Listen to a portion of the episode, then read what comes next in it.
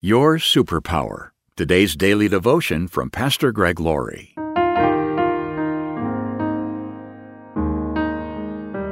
Our scripture reading today is from Ephesians chapter 1 verses 19 and 20. I also pray that you will understand the incredible greatness of God's power for us who believe in Him. This is the same mighty power that raised Christ from the dead and seated Him in the place of honor at God's right hand in the heavenly realms. Years ago, when I was visiting Israel, I plugged in my hair dryer without using a voltage converter. The dryer was about twice as powerful as it normally was, and I really liked that. But then I looked in the mirror and saw flames coming out of the dryer. It literally melted.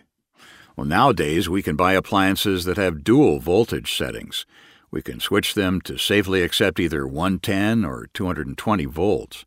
But back then, without the use of a converter, there was too much power for my hair dryer. Sometimes we wonder whether we have enough power to satisfy the demands in our lives. If you're a Christian, then you have more power than you'll ever need.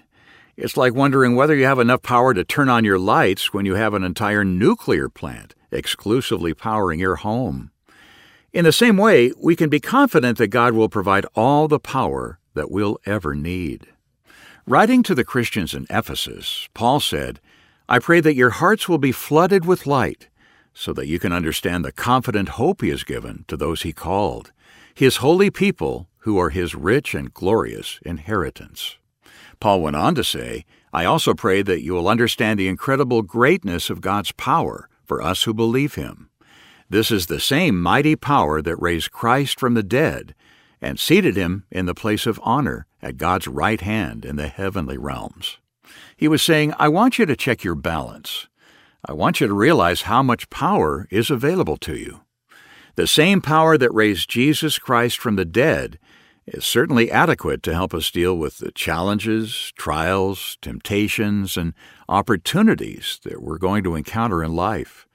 Just as the cross was a display of God's love, the resurrection of Jesus Christ was a display of His power for us. All the power necessary is available to us to live the Christian life. What we need to do is simply plug in. Maybe you thought, oh, it's so much easier to just go with the flow. I might as well do what everybody else does. No, you can go a different direction. It takes a live fish to go upstream. If you've ever watched salmon swim upstream, then you know these persistent fish swim with all their effort. Not all of them make it, but some do. Living the Christian life takes determination and, more importantly, yielding to the power that's available to you. You can make it if you want to. You can be more than a conqueror because of what Jesus Christ has done for you. The question is this Are you going to plug into God's power and apply yourself? It takes commitment on a daily basis. And the moment you begin to relax, the moment you stop seeking to move forward spiritually, will be the moment your downward trend will begin.